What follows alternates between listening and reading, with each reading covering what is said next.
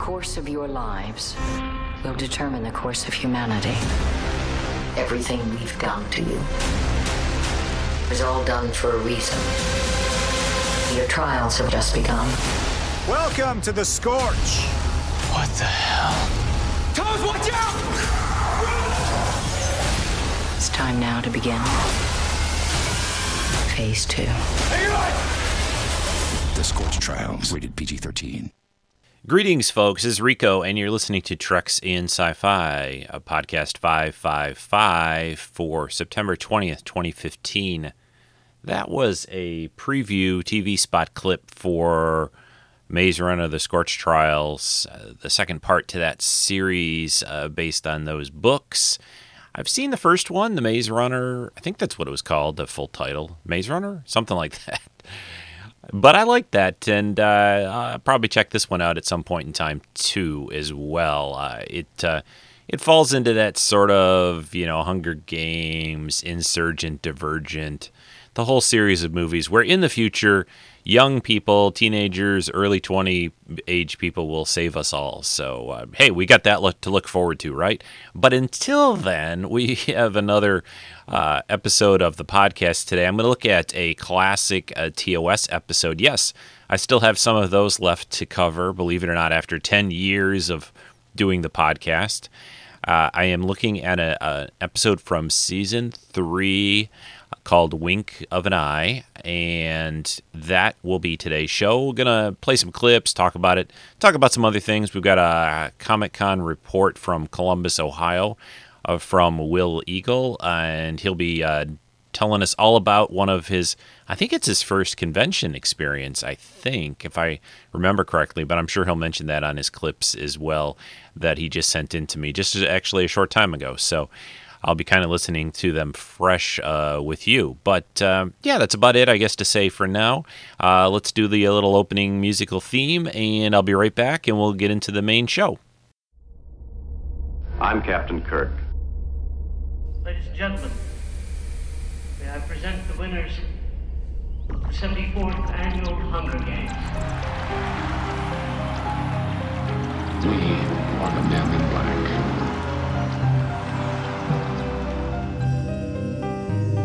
I'm the doctor, by the way. What's your name? Rose. Nice to meet you, Rose. Run for your life.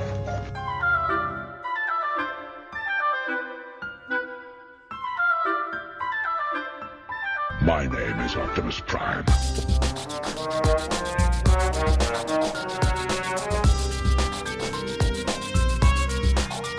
I am the Futus of Borg. Resistance is futile. Jedi strength flows from the Force, but beware of the dark side. Oh,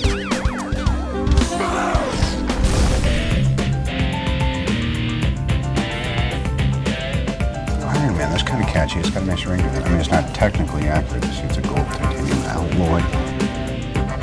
I'm sorry, Dave. I'm afraid I can't do that. Listening to Treks in Sci-Fi. Again, hello everyone, and welcome to this week's edition of Treks in Sci-Fi. It's uh, as I say many, many times uh, when I do a, a classic type show, it, it always seems like it's been a while uh, since of all the spacing of video shows, and I had the 10th anniversary show last week. I, I played uh, uh, that anomaly episode about Attack of the Clones. So yeah, it's been quite a while since I did one of these kinds of shows. It's kind of good to get back into the groove after uh, a little bit of a, a rest, uh, I guess you could call it, on on doing this. But so let's see what's been going on. What should I talk about uh, first? Uh, I guess we we could talk a little bit about television. I, I haven't seen a lot of movies uh, lately. Uh, it's uh, been a little bit of a drought on that to a degree. Movies out, I should say. But uh, but yeah. Anyway, uh, I did see that uh, American Ultra. Is that what it's called? Yeah, I saw that a couple of weeks ago. I don't think I've talked about it on the podcast. Really, it was okay. Nothing fantastic. Uh, sort of, I guess, sci-fi-ish in a way. A little bit about a kind of a, a young person who's a super soldier but doesn't really realize it. You can tell all that from the the uh, previews for that movie. That stars uh, Jesse Eisenberg and uh, Kristen Stewart. So uh, did see that. But uh, television, yeah, the, the summer season's been pretty good actually. I feel uh, we've had some good shows from the Sci-Fi Channel. We've had Killjoys, Dark Matter, Defiance. I kind of fell off on Dark Matter a little bit. I, have got about five episodes left on my DVR for that one. I finished up Defiance for the season, finished up Killjoys for the season. Really enjoyed the new Killjoys show. Enjoyed Defiance season three. Hope it comes back. Killjoys and Dark Matter, I've heard uh, and read that they've both been officially renewed. Actually, I have not read if Defiance has been renewed. I hope it is. It kind of ends on kind of a cliffhanger a little bit. So, um, but both of the, all that stuff I've enjoyed over the summer.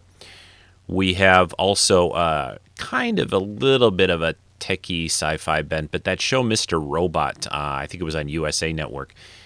Make sure you check that out when you get a chance. Very different kind of show, kind of somewhat disturbing in, in some ways.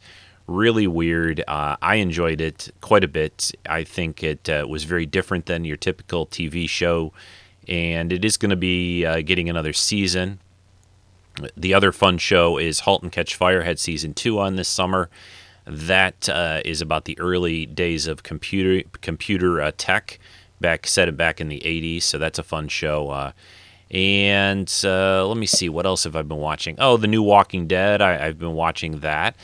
I, have liked it. I, you know, it's a different take on things. I, I don't know if I'm up for two regular Walking Dead shows.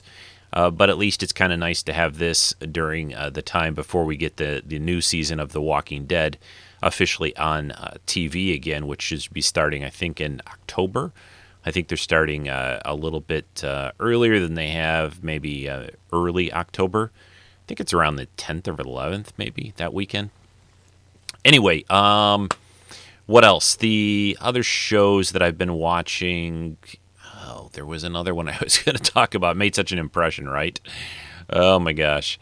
Well, I guess I could talk about Doctor Who, although we've only had one new episode of that just aired last night. Uh, here in the States, at least. I won't say much about it because, uh, of course, a lot of people I'm sure haven't seen it yet. I don't want to spoil anything, and I, and I, I never really try to do that, even after a few weeks it's been out. But that's great to be back. Uh, there was this little mini episode that they did too that aired here the day before called The Doctor's Meditation. Uh, I don't know if others have seen that or are aware of that, but check that out too because it does sort of have a little connection to the the first episode of this season or series or whatever it's called. Uh, Peter Capaldi's back, Jenna Coleman, uh, and uh, although in the news it's been officially announced, I think this is her last go round, her last uh, series or season. I think she's moving on to something else. Maybe she'll end up in like a Christmas special or or the first season of next season. I don't I don't know. I think I think she's going to be in all the episodes uh, uh, for this series or season. So yeah, that'll be you know Clara has been a great companion. I feel I, I have really enjoyed her. So, uh, but we've got this year to to pretty much enjoy the rest of her performances as that character. And uh, Peter Capaldi looks to be in great form. Looks like he's really enjoying uh, his time as the Doctor. I think he's in a groove now. I think he's gotten comfortable with it. And I think they've. Uh, I think he's going to be somewhat different than he was in the first go round, the first season the, uh, playing the part, he seems a little bit more relaxed in a way, and there are a lot of things going on in this first episode. Uh, so um, again, not going to say anything, but I enjoyed it. I, I, think each season or series takes a little while to, for me at least, to get going and to get deep, and and it's it's it's really good. It's interesting and everything going on, but it's kind of a it's somewhat of a preview of things to come. Somewhat uh, this first episode, I, I, feel in some ways, but uh, yeah. So that's back on the air. Uh, what else? Oh, Extant. I guess I, I, could talk a little bit about that. I actually still have the season finale to watch. Oh, I, speaking of season finales, Falling Skies ended its run. Uh, if um, anyone's been watching that series of the Alien Invasion show with Noah Wyle. Uh, I've enjoyed that quite a bit. It's it's been a nice summer fun show to watch and uh, I think they resolved it pretty well. You know, an ending for a show is always a hard thing to do, especially when it's an, a show that has such this overarching big thing going on in the world. Uh, but I think they did a good job with uh, tying everything up, and I was happy with that conclusion. quite a few things ended, I guess, in a way. Uh, Extant, uh, as I said earlier, that's the Halle Berry sort of alien invasion type show uh, on a on a lower level, lower scale than uh, Falling Skies. I still have the season finale. You know, this year's uh, season has not really grabbed me as much as the first year. The first year was just kind of it was okay. It was it was enough to bring me back for the second year, but I I, I don't know. I, I feel like they're kind of they're taking a lot of uh, they're taking a lot of ideas and just kind of mushing them all together in a series. It, it, it seems a little somewhat disjointed and, and the direction is is not quite there. I don't know. It's it's okay. I'm kind of watching it now just because I started to watch it. Truthfully, because it's hard to stop, you know, in a way when you when you've committed to a show. Uh, that's why I have my little two or three episode rule of trying things out and then seeing what I'm going to stick with, and uh, and that seems to have worked pretty well. But uh, but yeah, that uh, that show I uh, has been okay. I, I don't know. I, would be uh, frankly, I, am kind of hoping they kind of wrap it, come to some kind of conclusion in this finale because I don't know. I have a feeling it might not come back next year. We also have Continuum back for its final season, a very short season of I think it's five or six episodes only. Uh, that's the sort of time travel tale with Rachel Nichols sci-fi uh, series that's been great, really good, fun show, strong female lead. Uh, it just just really interesting, very well done, very well acted, and uh, an intriguing plot uh, over the uh, the course of the series. So I highly recommend that. I believe it's on Netflix, the the other seasons. So check that out. Also, I was very impressed with that uh, Humans TV show. It it, uh, it, took a few episodes for me to really grab it or grab it. it took a few episodes for me to become hooked on it, but by the end, I think it's actually one of the best shows to show a artificial intelligence type of situation with with these artificial intelligent robots. Uh, working alongside and, and being uh, as helpers. Like, you know, everyone has this idea, especially when you look at the stuff that you know Japan puts out in the news that in you know 20 30 40 50 100 years or, something we'll have sort of automated robot helpers. I, I, I think that it's, a very likely thing. To, to the level of course that that they have them in this show where they're uh, basically you can you know they're like data. I mean they're even better than data. I mean they look just like humans. Some of them act you know even completely like humans. But very uh, short uh, series, uh, but I think it's going to get another season. I highly recommend that one. Check that out as well. So lots of uh, yeah fun stuff to watch over the summer. I don't know, you know, some people I know go on vacations and don't have a lot of time for television, but try to catch up on some of this stuff. It's it's good. Uh, quite a bit of it is really good, and uh, I enjoyed it. And it's nice to have some things to watch over the summer before the fall season, which kind of begins. It seems like this week we got a lot of new stuff coming. We've got that uh, new uh, TV version of Minority Report, which I believe starts tomorrow. Gotham is back tomorrow. Uh, Big Bang Theory is back tomorrow. Lots of stuff happening this week on television.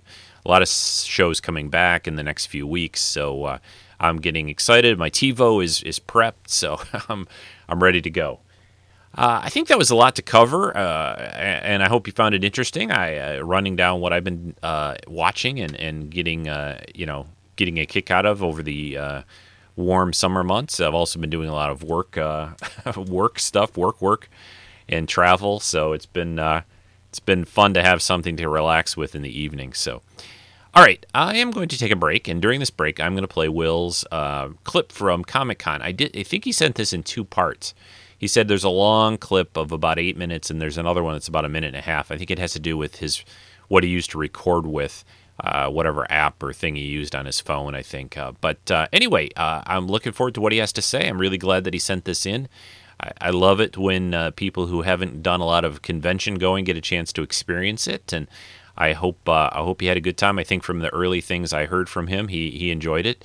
I'm not going to steal his thunder and say everything that I saw that he did. but anyway, here he is from Ohio talking about Columbus, Wizard World, and uh, take it away, Will. Hello, everybody. This is Will, Will Eagle on the forum, and I just wanted to share with you about my uh, experience yesterday at the um, Columbus Comic Con done by Wizard World. Rico wanted me to send in a report to let you know how it went. Um, actually, we had a great time. Um, when we got there, it was actually really easy to check in and get our uh, wristband, and um, we got a free uh, Walking Dead uh, comic. It was actually, I think, number one issue. Um, but once you get that, you can, of course, go walk on the, dealer's floor or you know whatever you want to do, pretty much. Um, there were actually a lot of conventions going on. There was one for Mac Tools, and I think there was a dentist thing going on. So quite a bit going on just in that one big building. Of course, they were all kind of separated.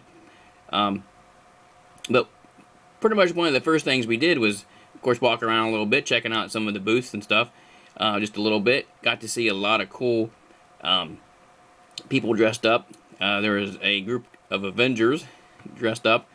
Um, there was some Doctor Who guys, and the uh, dad was dressed as the Matt Smith Doctor Who, and the young kid was dressed as the Tom Baker Doctor Who, which I thought was kind of a good contrast. And then there were, of course, a lot of Harley Quinns there.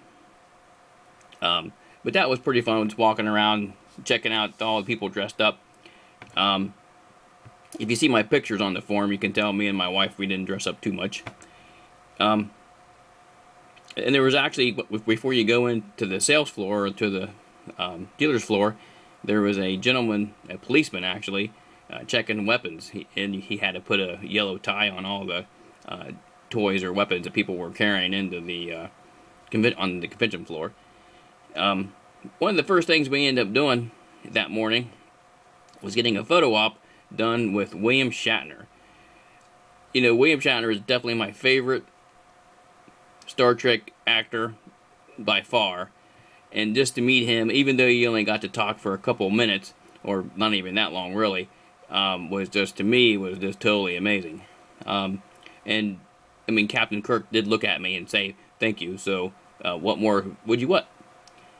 Or what more could you ask for? So, a lot of fun, very very cool. Uh, we got a, you know the photo really quick, and uh, we even got the digital part too, so that we could mess around with a little bit more. But so so much fun. Really really enjoyed that.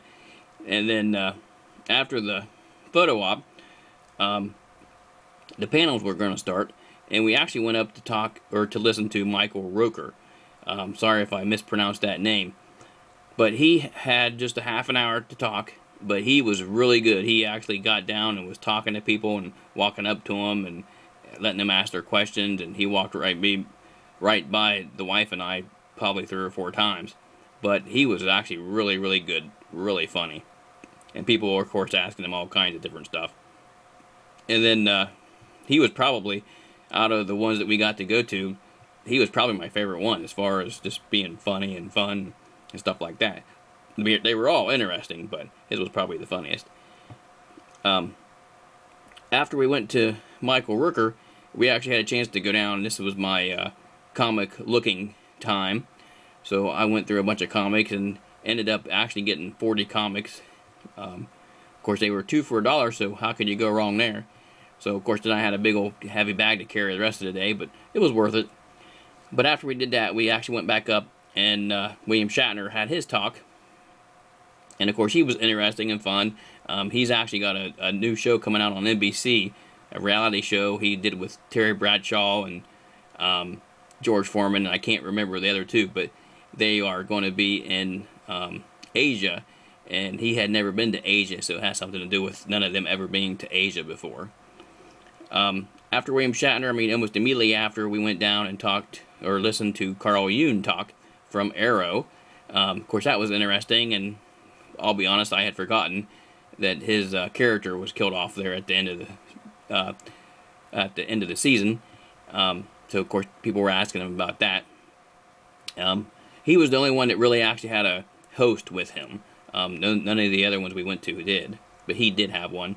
Uh, but he was seemed like a really really nice guy, and he's actually not a very big guy. I thought he was going to be seemed.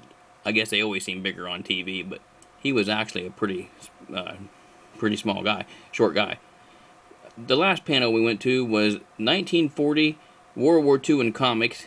Um, three gentlemen, um, most of them authors, and previously worked with the comic uh, in, in the comic book industry. Um, one of them is actually a um, publisher for uh, Simon and Schuster, I think it was, and they were. It was. I thought it was interesting, um, I, but I thought they was going to cover something a little bit different than what they actually did.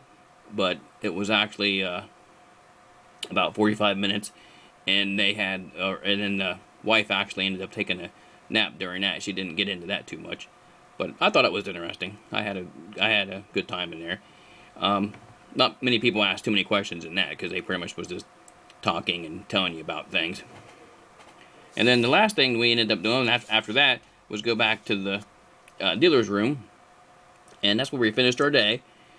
We actually uh, walked around a little bit more, but we really wanted to check out the uh, vehicles that they brought in. They had brought in the Batmobile, KITT, and um, a Jurassic Park Jeep from the original movies.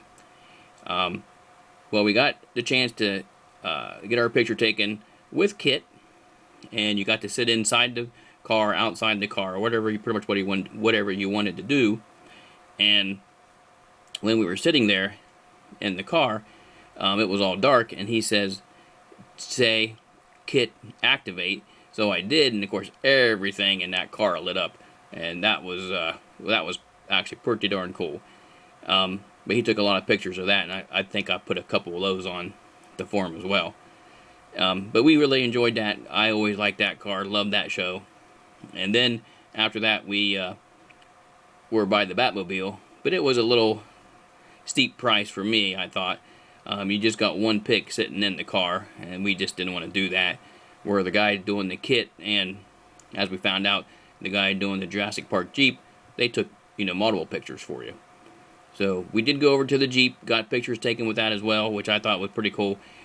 They had some stuff there you could put on and try on to take the picture with, but we didn't do that. We just went as is.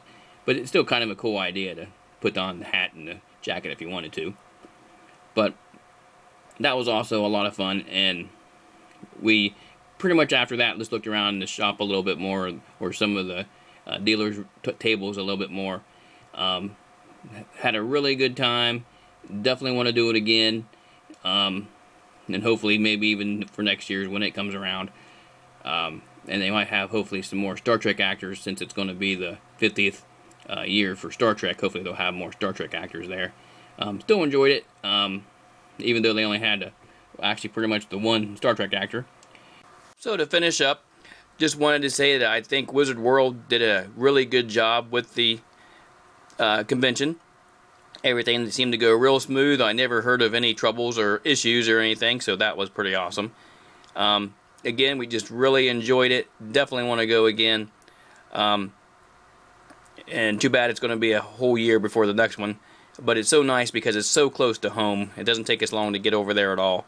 Um, I mean, we really got there pretty quick. Got to park really close. So, just an overall great experience it was so so awesome to meet William Shatner, um, and it was nice to you know go and listen to the some of the other folks talk, you know about what they're doing and what they've been doing, and just an overall great experience.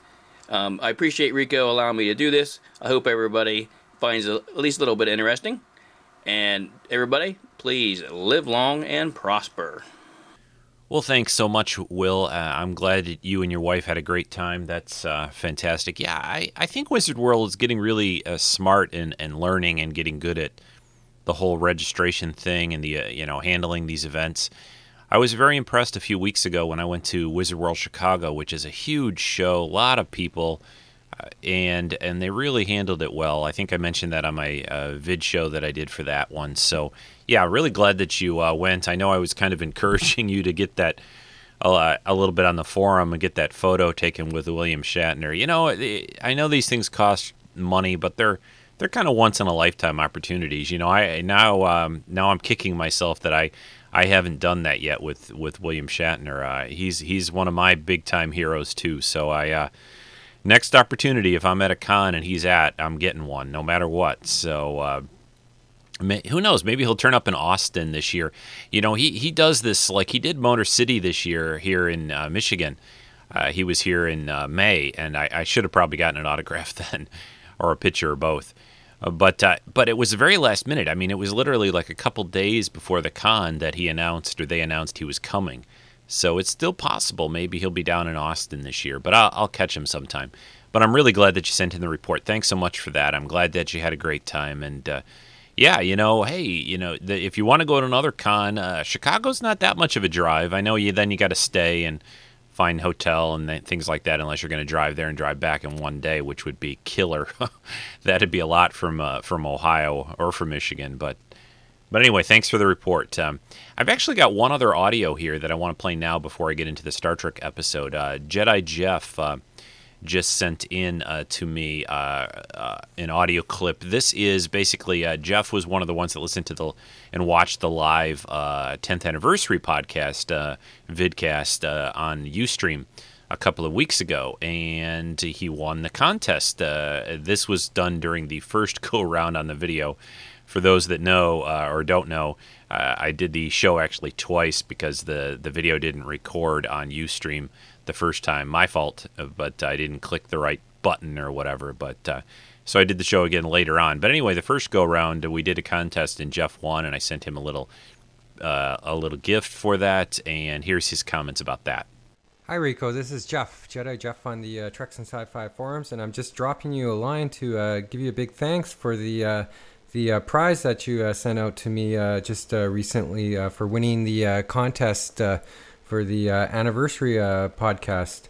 So I'd like to thank you for that. Actually, you just putting on the podcast each week is a gift in itself, but to to win the prize and get such a cool prize pack from you is, you know, it's really great. And I'd like to thank you. Um, kind of when I opened it up, it was pretty cool. I got what we got here is a pop vinyl. Um, Cylon Centurion figure uh, from the uh, classic uh, Battlestar Galactica, and uh, like I say, I, you must have read my mind because I'm a big uh, classic uh, Battlestar Galactica fan. So really looking forward to adding this guy into my collection. Um, gonna figure out where to put him. I might put him on my desk, possibly downstairs, beside where I make my models, and have some of my other Battlestar Galactica stuff. So um, have to go and have a look and see where he might go go best. I also have a few other spots where I have some uh, Battlestar Galactica uh, collectibles, so we might go there as well too. So that's cool. Also, I'd really like to thank you for the uh, Star Trek Ship of the Lines um, calendar for uh, 2016. I, I, love these calendars, to be honest with you. Um, I get them every year, so I got a head start now. You got me one, so I don't have to look for one now. And I'm looking forward to uh, displaying this come uh, 2016 because the artwork in these are just beautiful. I love them each year. Um, this one's uh, really beautiful. It's got a picture of the NCC 1701D on the front of the uh, calendar, and then kind of looking on the back at some of the renderings. This looks like maybe one of the stronger years for this um, this calendar because they got a lot of beautiful uh, pictures, and uh, I'm just really excited to get this up here because I just I really love this love these calendars. So really thankful that uh, you. Um, you uh, got this for me. You're again, you're kind of reading my mind here, and uh, something that I really like. So, uh, thanks again, Rico, for all that you do in the uh, podcast, and uh, all the best uh, for the upcoming shows. this is Jedi Jeff signing off. Well, cool, Jeff. I'm glad you got that stuff. yeah, Jeff got the contest prizes for watching the live UStream show. So, congrats on that he was one of uh, those that watched the first go around of that uh, that will never be seen ever again. Uh, lost to the uh, internets. Anyway, so with that, uh, let us move on now to uh, the episode of the week after a half hour into the podcast. We're going to look at Wink of an Eye, look at it pretty quickly. This is from season three of the original series. Here is the intro and first clip I'm going to play. Ship's log, stardate 5710.5. Lieutenant Commander Scott reporting. While exploring an outer quadrant of the galaxy, the Enterprise received distress calls from an apparently uninhabited, incredibly beautiful city on the planet of Scalos. Captain Kirk and a landing party have beamed down to investigate. Kirk Enterprise, what do your sensors read? They register something, sir, but I'm blessed if I can figure out what it is. Specify. I can't get a fix on it. Sensors don't pinpoint a location. We may have a malfunction. I'm about to check circuits, sir. You do that. Lieutenant Uhura, does the location of the distress call correspond with this area exactly? Yes, sir. I am still receiving visual contact. I can see them, but I can't see you. Check coordinates. Is it the same area? Coordinates correspond, Captain. Well, apart from the landing party, there's no one here. There are no Scalosians. The distress call is very strong, Captain. They are pleading for immediate assistance. Check circuits for malfunctions. Kirk out. All right, so some background on this episode. Uh, this episode is from season three. It is, uh, let's see, the uh, 69th of 80 produced TOS episodes. It for episodes. It first aired on November 29th, 1968. The remastered version aired on January 13th, 2007. Teleplay by Arthur Heinemann, uh, story by Lee Cronin, directed by Jud Taylor. Uh, this episode is is what's known as kind of a bottle show. It's it's completely well. There's one quick little scene, but it's basically set aboard the Enterprise. It, it was a fairly inexpensive show to produce. Uh, bottle shows are you know Galactica has done them. I mean, a lot of series. Trek, of course, has done them. They're basically shows that are uh, contained to a smaller budget and have limited, you know, new things they have to make, either costumes or sets or anything like that. Uh, locations are usually not used. It would just be pretty much a shipboard episode. The basic premise of this is there's a planet called Scalos that's um, that seems to be uh, it's emitting this uh, distress signal, as you heard in that in- intro and uh, you know uh, landing party goes down to investigate. They don't see anyone. They come back to the ship and then strange things start to kind of happen basically. Uh, it is uh, is very similar to an episode of the wild wild west where somebody was um, there was a bank robber. It was called the night of the burning diamond. And there was a villain in that episode that was able to hyper accelerate himself with this elixir that was able to then steal uh, easily and you know without getting caught and everything like that. It also even had the um, it was called the Night of the Burning Diamond because uh, they said with his hyper acceleration, uh, friction w- was was a danger and uh, excessive movement could actually set the person on fire. Which is kind of interesting when you think about it a little bit, because uh, for those that watch the Flash television show, they uh, they created uh, in the early episodes of the first season last year you know, Barry has uh, the Flash has this special suit that he wears because what he was finding when he used his regular clothes and he was running, they would sort of get torn apart, and by the acceleration and the speed that he was running. Although he, he did that later in, in episodes, and they didn't always kind of keep, you know, keep that um, a, as a tight rule. You know, he there were times where he had to run and he was in his normal clothes and it didn't really seem to hurt them. But uh, the point being is, is anybody anybody that can move that fast, the, their their body, their clothing could could be an issue or a problem. So. Th- this is sort of uh, an episode that was inspired a little bit by that. Uh, Gene Coon, uh, who is a producer both on The Wild Wild West and TOS, uh, there there are definitely some things here uh, similar between those episodes. Uh, so I think this is an episode, though, overall that's kind of interesting to watch. I like some of what's going on here. It's not by any means a favorite episode. This the season three episodes tend to be a little weaker overall, and this is this is kind of like that. It's probably why it's taken me this long to uh, to cover it. But uh, it's an interesting one. I think the guest star, the main one, Deela, uh, played by what's her name, Kathie Browne. Uh, she is, is, I think she's good. She's appealing, and another love interest for Kirk. Although, the funny thing about this episode is that she's actually, she's she comes on to Kirk and is more interested in Kirk than actually Kirk Kirk is into her. Really, in a in a way. Although he doesn't really fight it too much, uh, but uh, you know she's kind of also wanting his ship, and uh, yeah, that's not going to really. You, you're not going to get between. You know, Kirk might go for the girls but uh, you're not going to get between Kirk and his ship. You know, that's his that's his first love. Period. And so she she's kind of like you know, the first time they meet, uh, she just walks over to him and kisses him, and he's like, "Oh, okay, it's going to be one of those kind of episodes, right?" But anyway, let me play another clip for you here, and I'll come back in a minute. We'll continue with our look at this one.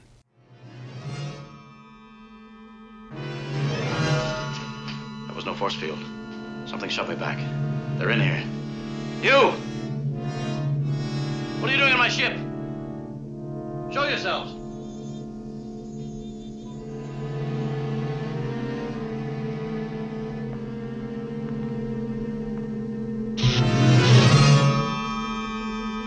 It seems that we may look at it, Captain, but that is all.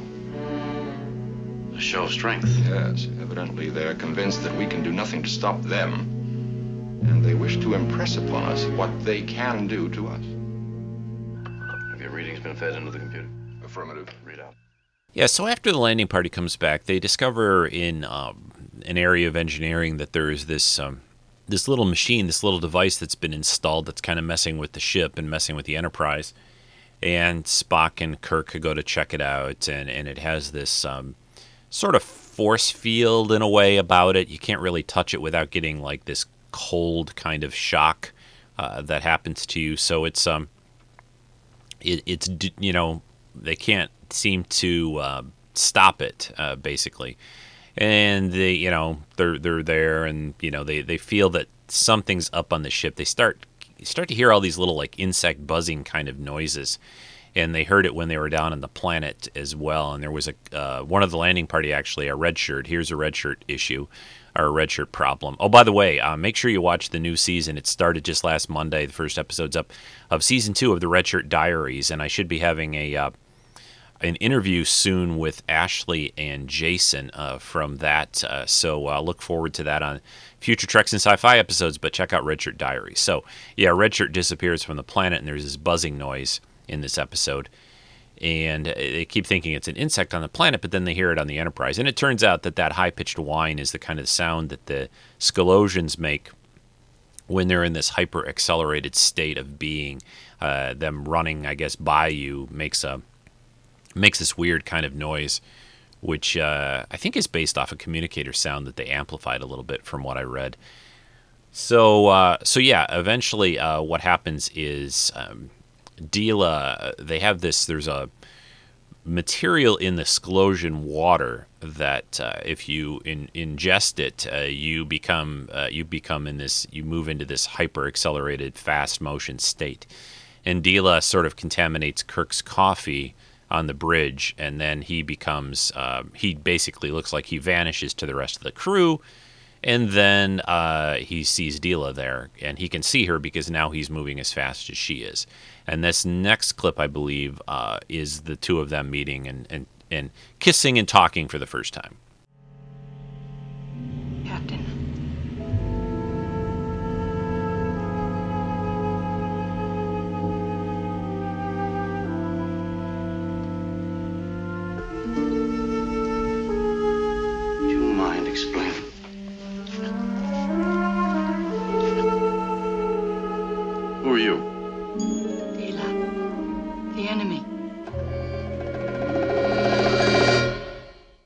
So yeah, Kirk uh, and Deela, you know, get to know each other a little bit, and you know, one thing leads to another. Well, that's later on, but anyway, the the other main uh, person in this episode is Rawl, who is played by Jason Evers, who is sort of uh, he has sort of an unrequited unrequited love for uh, Deela, and that that causes some of the uh, situations and things to happen in this episode uh, between uh, Kirk and the the, the the triangle love thing of Deela, Rawl, and Kirk.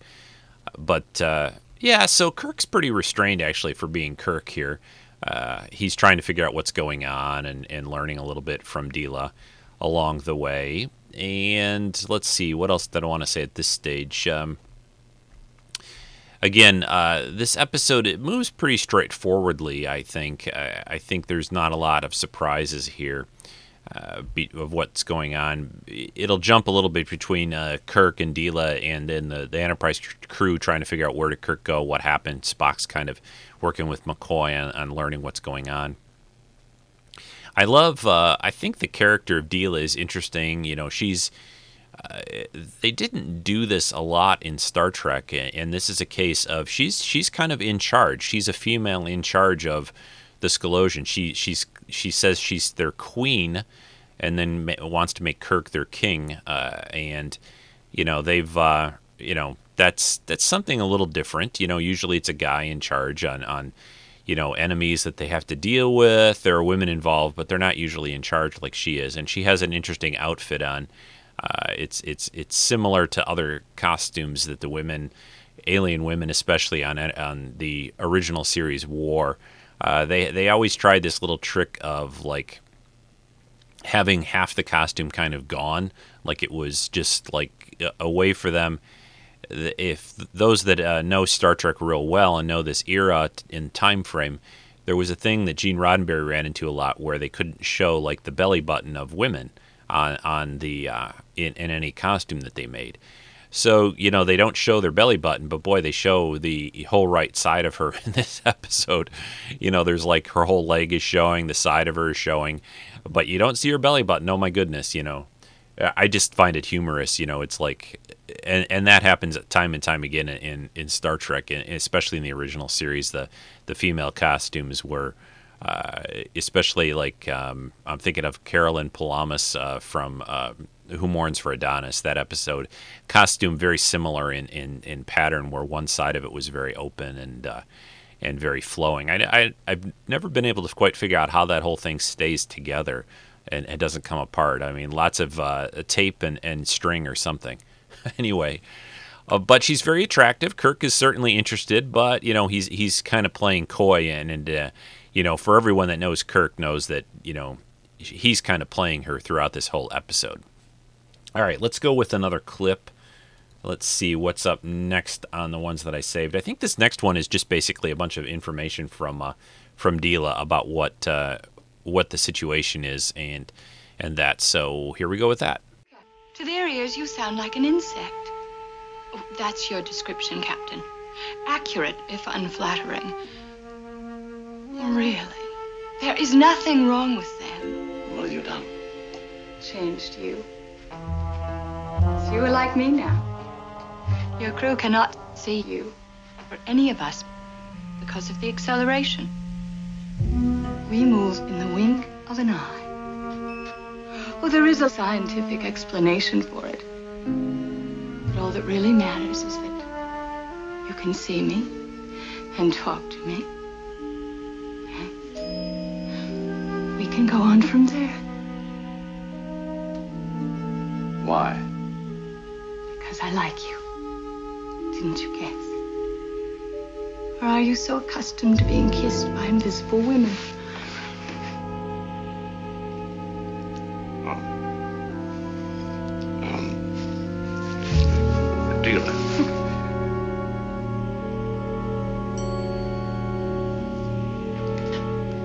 Is this why you sabotaged my ship? Oh, it has not been sabotaged. We we had to make some changes in it to adjust it to us. You said we? Yes, of course. My chief scientist and his crew. I am their queen. You are going to be their king. You'll enjoy living on Scalos. What about my ship? My crew? Oh, in a few of their moments, they will realize that you've vanished. They will look for you.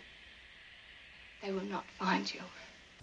All right, so we kind of figured out what's going on here. Uh, a couple of side things about this episode. Uh, Chekov doesn't really appear much in this episode. There's a little recycled shot of him near the end uh, of the episode, I believe. Again, uh, a bottle show. Tried to keep it pretty low cost. The um, the environmental engineering room where they spend a little bit of time is just sort of a redress of the briefing room set in this episode uh, changed around a little bit by uh, Matt Jefferies. A couple other things. Uh, there are some other uh, reuses of, of sets. Uh, at the beginning of the episode, there's a, a reusing of even footage in this. The Scotty of who's recording a ship's log at the beginning. They sort of reuse some footage there from a previous episode from the empath, actually. so again, trying to keep and save some budget here uh, on this episode. The uh, the Scalosian weapon is is kind of cool. It looks a lot like one of McCoy's medical instruments. It's a piece of aluminum lathed, uh, again designed by Matt Jefferies. Uh, it's uh, it's very uh, similar to some other things we see in season three. I think some of the Cloud Minders had similar like looking weapons and so forth. Um, but uh, the idea of this story, again, like I said, Wild Wild West was an influence. There was also an H.G. Wells story called The New Accelerator that had a similar concept involved. So th- this this concept of something super fast uh, is is not uh, uncommon. All right. Um, the uh, oh, I should also mention the whole background of the Scalosians is it was some radiation poisoning that they had transformed this population and accelerating them out of the normal time frame, uh, out of time from. Oh, what am I saying? out of the normal time space frame and making them also sterile. So, so the the reason they're trying to go after Kirk and some of the Enterprise crew is is to procreate. They if they if they can't get other new blood basically in there, they're going to die out. Um, and then, uh, so that leads into this next clip that I have, which Kirk is recording uh, a message on the computer, and Deela doesn't seem to think it's going to be a problem because they're moving so fast that uh, before the message can even be heard by uh, by the crew, they'll be gone and everything will be done. So Kirk records this little message. That's this next clip, and you know that that's one of the problems with this episode. It's got a you know got a few things that are kind of clunky about it, but if they move as fast as they say, and, and you get different at different points in time, you get different ideas for that. There, there really shouldn't have been a chance for anyone aboard the Enterprise to do anything about it, like for them to develop an, uh, a cure for the Scalosian water. To to do, it just doesn't make sense. There's no real. The only way that would have worked if you don't get an idea that a lot of time is passing in the accelerated uh, frame of reference with Kirk and Deela. You get a, an idea maybe a day or two has passed. So, you know, that should have given the Enterprise crew a little bit of time, but not as much as they appear to have. So that there's a little missing sync there, in my opinion, about like if they had somehow all the work that the Scalosians would have had to do on the Enterprise would have taken them weeks, then it would have, you know, if they could have had like, you know, some little mention like that, it would have worked a little, think a little bit better. But I've always, when I've watched this episode, I've always thought about that. I said, you know, they shouldn't have really had a chance to stop them at all. You know, Kirk could have done something. He was in the accelerated state, but nobody else should have been able to really do anything or come up with what they did. So that that's one of the little hitches. But anyway, let me play uh, the next clip. This is Kirk's recording as Deela's just sort of watching him, and that, this idea comes up here to me particularly because she says by the time they hear that it'll be too late, and she's right. Except they all they go and do it anyway. They you know they do hear the recording, so uh, so I'll play that for you now. You won't accomplish anything, but it may be historically valuable. Hyper acceleration is the key. I have counted only five of them aboard, but they have taken over the ship, and we are under their control due to this acceleration. They are able to speed others up to their level, as they did Compton and me. Presumably, this is enslavement.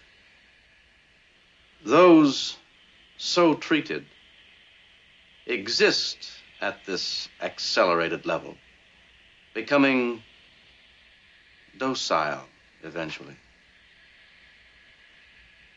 But when damaged, damaged, they age incredibly fast, as though accelerated living burns them out. Burns them out. Compton was burned out. The device attached to the life support systems produces a, an extreme numbing cold. It is my belief that they are turning the Enterprise into a gigantic deep freeze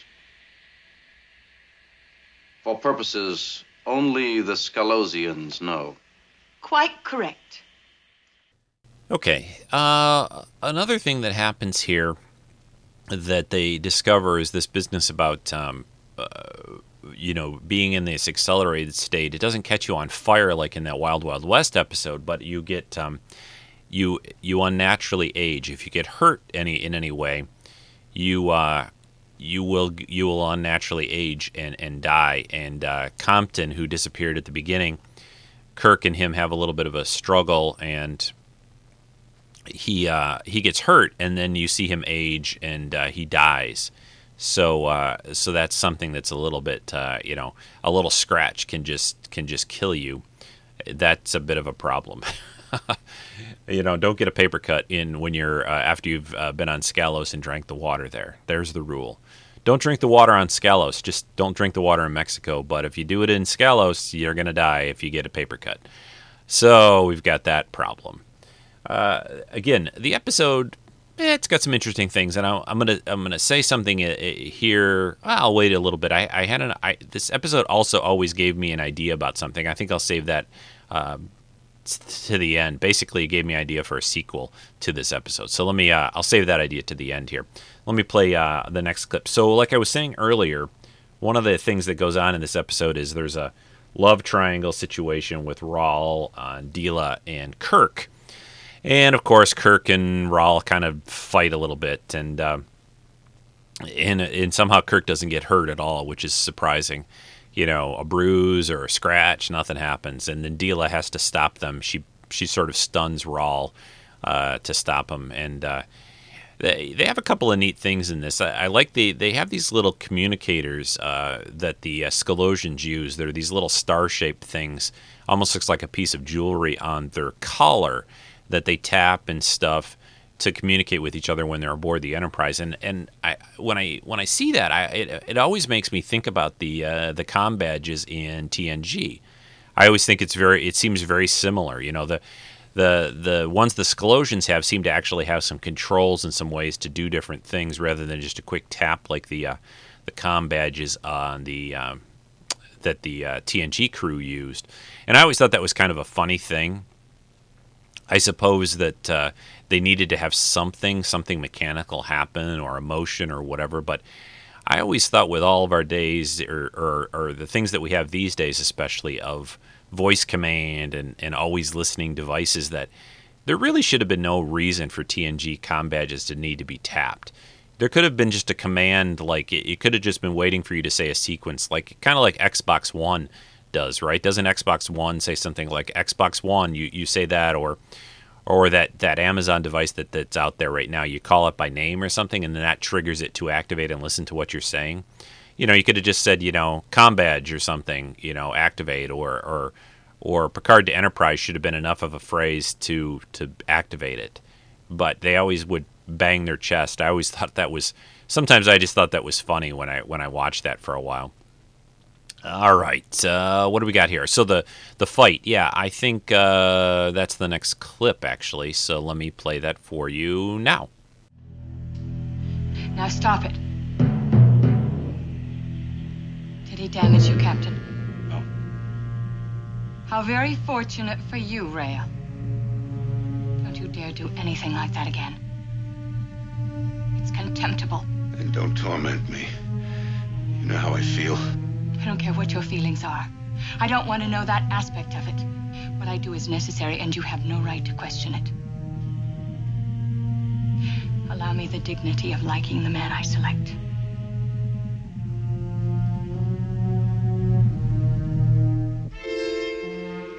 Is the transporter repaired?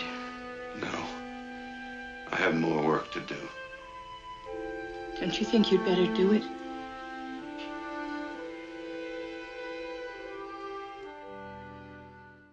Okay, uh, yeah, this episode the the clips are a little harder to to know what's going on. I think it's some of the things, like always, there's a little more visual uh, effect uh, than than what you are hearing for the audio.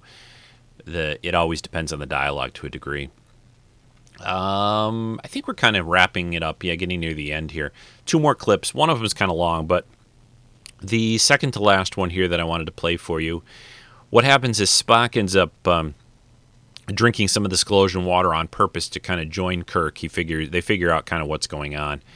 They hear the recording and everything, and and then since Spock knows it works, Kirk seems to be okay because he made the recording he accelerates himself and then goes to help Kirk destroy this little environmental device that they're trying to, you know, f- basically freeze the Enterprise so they can, you know, have new uh, genetic blood for their for their species.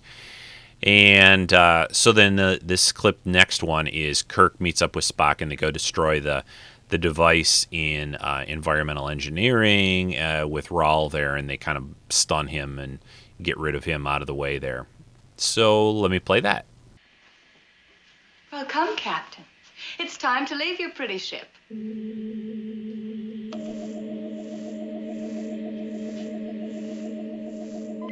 The unit is activated, Deela. Down at once. Your crew will be all right. You said so yourself.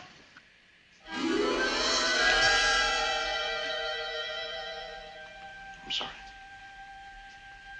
He's broken away. He's armed. I'm ready for him.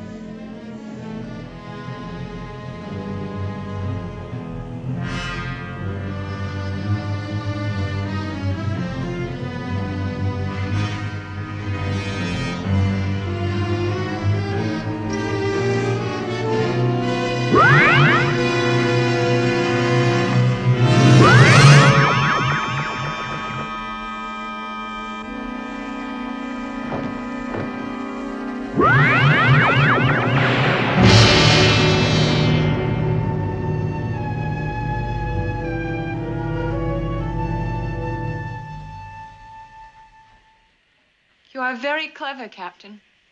You tricked me. I should have known that you would never adjust.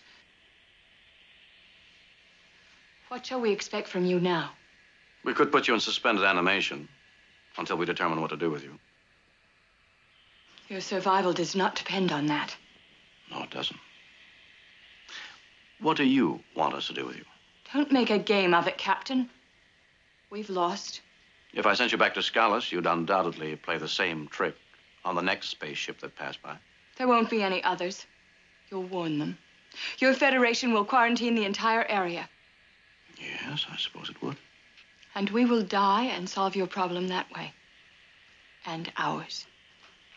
All right, so they've almost gotten back. Everything is pretty much under control now. The Rahl's down on the ground. The device is destroyed. Kirk, uh, you know, all he really did was basically quickly grab Deela's uh, little uh, weapon off her wrist, and that's that. Then he, you know, was able to stop this whole thing. So it was fairly simple. Spock comes to help him, but the the thing about that is that Spock doesn't actually help him very much. Uh, you know, destroy the device. Kirk uses the the Scalosian weapon because, of course, the phasers uh, are found to be ineffective in the accelerated state. The the phasers are too slow, and you can move things out of the way. Although the device wouldn't be able to move, so maybe they could have blasted it with a phaser, and that would have been okay. But anyway, I've got the last clip, the last clip of the episode.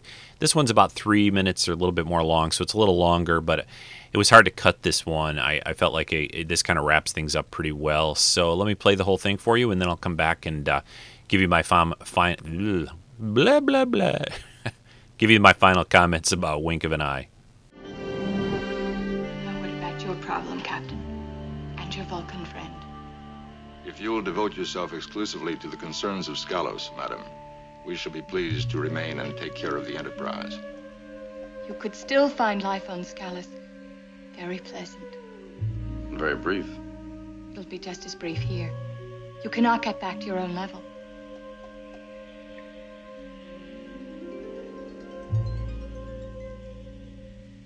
No answer, Captain. Do I displease you so much? Oh, no. I can think of nothing I'd rather do than stay with you. Except staying alive.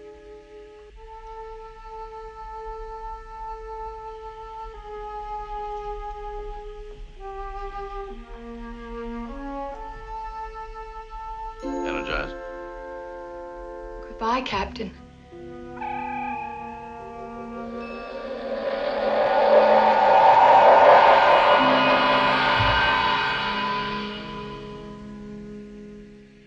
Well, Mr. Spock, what have you got? Dr. McCoy and I have synthesized a possible counteragent to the Scalosian water. Regrettably, we did not have the opportunity to test it. Let's test it.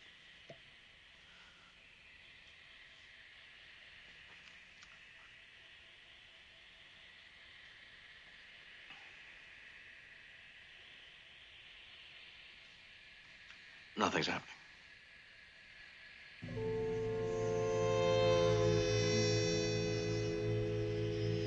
You do seem to be moving very slowly, Captain.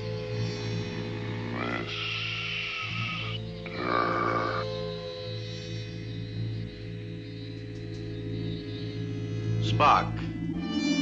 Captain Kirk, where the blazes did you come from? Out of the nowhere, into the here. And Mr. Spock, is he coming too? Captain's log, stardate 5710.9. Mr. Spock has remained in accelerated time so that he might effect repairs to the ship more rapidly. Somebody's repairing every console on the ship. This panel is being recircuited at an incredible speed.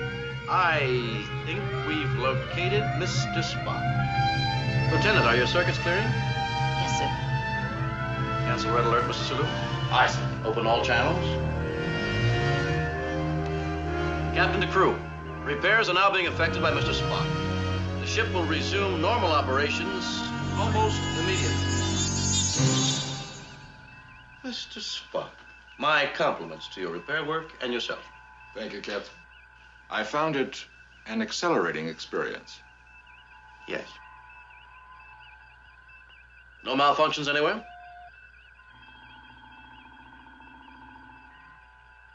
Lieutenant. I'm sorry, sir. I touched the tape button accidentally. I'll take it off. That's no malfunction. No, sir.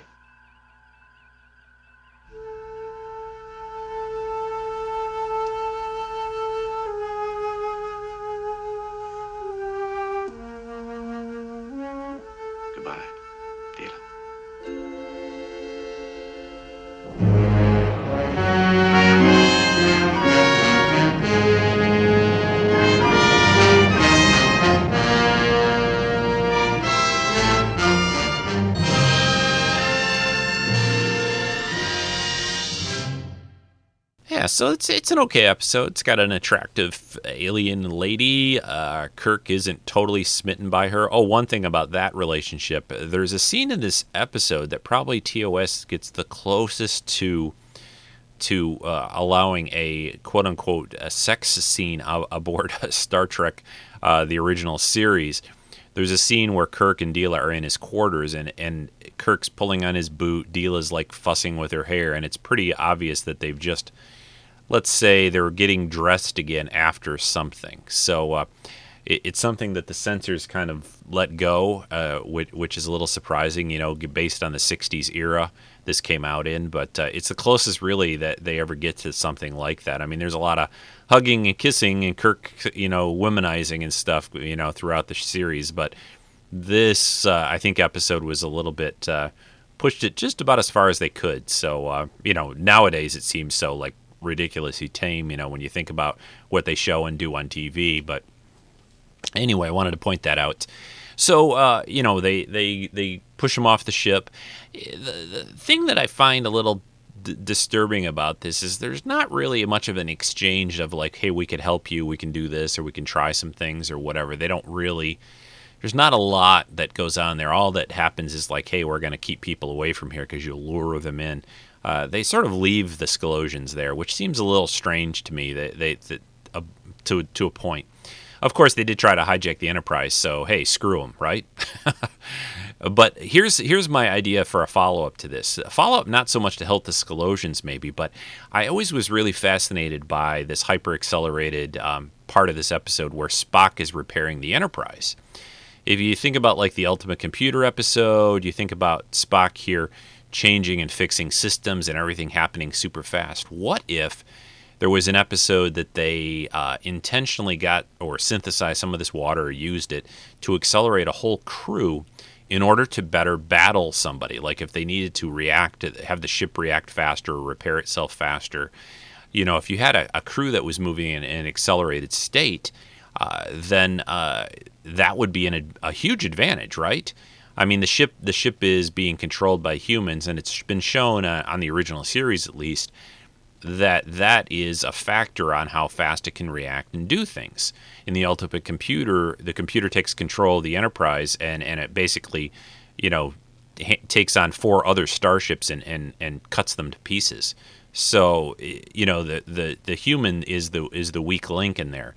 Anyway, I just thought it would be interesting if they ever messed around with you know playing with that and maybe they would find a way to to stop the accelerated aging. If you got hurt you know you push your switch on the bridge you're trying to fire your weapons or do something and you lean down you bump your head and you die or whatever. But uh, i thought there was a easy way to follow up this episode with something or they could have followed it up with uh, scalos you know helping them in some way maybe going back there. And uh, Of course, the original series only uh, lasted through the third season, but another series could have picked it up. They did a, do an episode of Voyager that had a similar idea called Blink of an Eye, uh, with uh, you know some similar uh, things. But uh, all right, so that's this week's uh, Star Trek episode, Wink of an Eye from season three, TOS. Uh, still a classic show in my opinion. I, I just uh, there there are still things even in the weakest episodes, and, and this isn't the, the the weakest. There's some interesting things going on here, but still in weaker episodes of TOS that I still get a kick out of to this day. So. Uh, so, and you can watch all this stuff streaming everywhere these days. The big thing lately, if you don't know, you can watch um, you know they they did all the high def uh, conversions of the TNG episodes along with TOS remastered, of course. Still haven't done, of course, the um, DS9 or Voyager.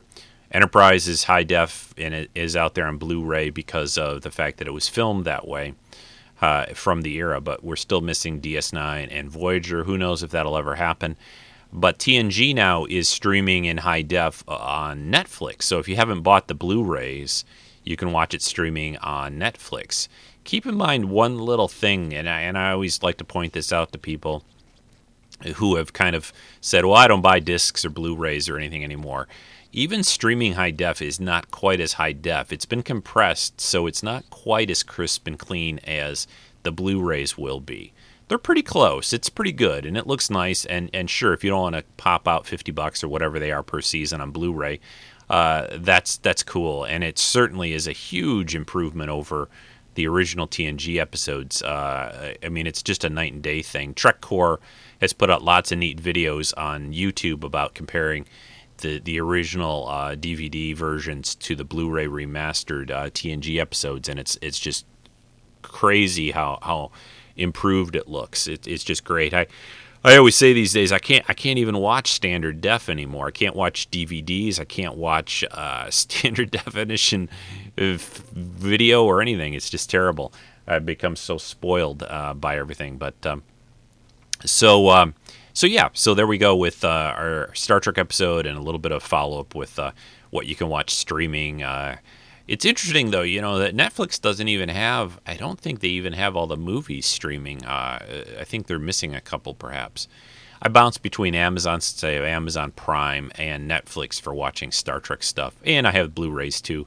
But if for for a quick look, you know, on like my iPad or if I'm out and about somewhere traveling, streaming is is great to have. Uh, all right, um, I think I'm going to take a short break. I will come back and we'll wrap up uh, today's podcast. I'm Jen. And I'm Angela from the Anomaly Podcast. And you're listening to Treks in Sci Fi.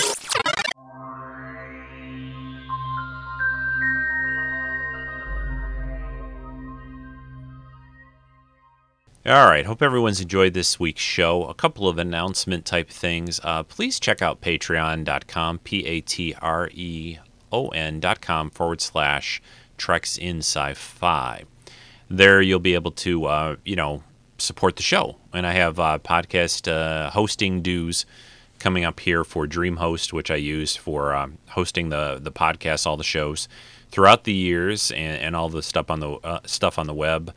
Uh, the the main website, the forum, and so forth. And and check out the forum if you want. Uh, just send me an email, treksf at gmail.com if you want to become a member there. We have a Facebook group as well. Uh, the the Patreon effort is mainly to me uh, help me uh, build this new little set that I'm doing.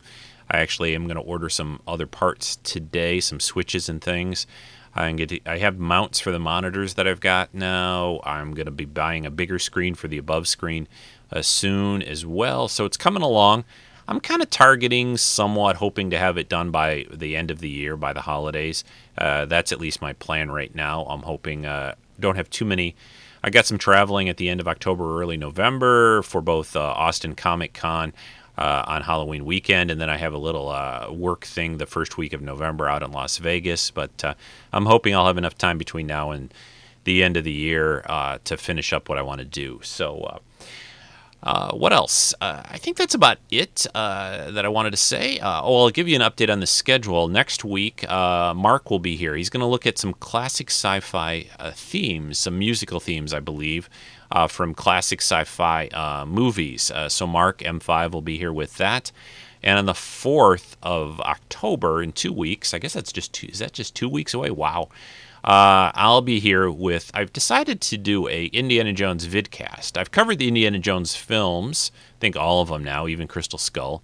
Uh, but uh, I want to cover. I love Indiana Jones, so I want to do a video cast and just kind of give an overall coverage of the whole property. And I'll give you my thoughts why they shouldn't recast it.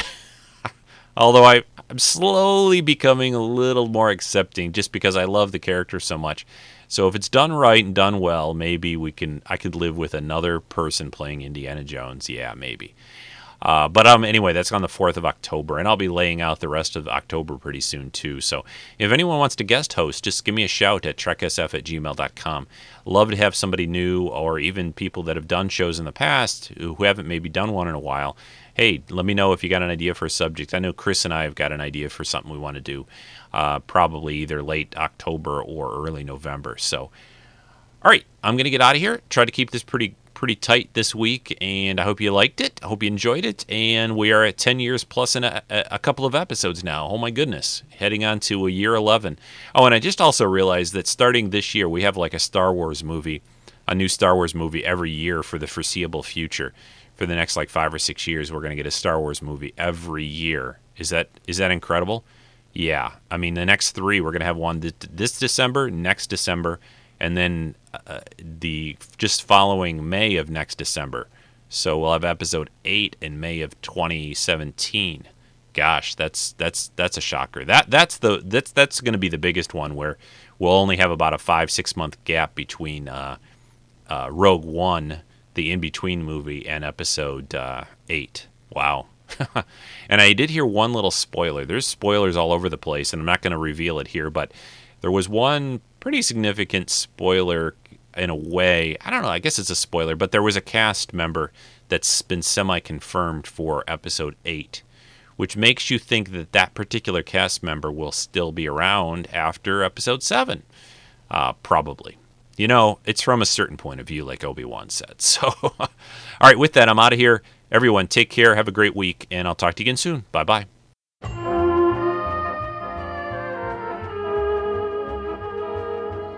This has been a Rick Dosty production.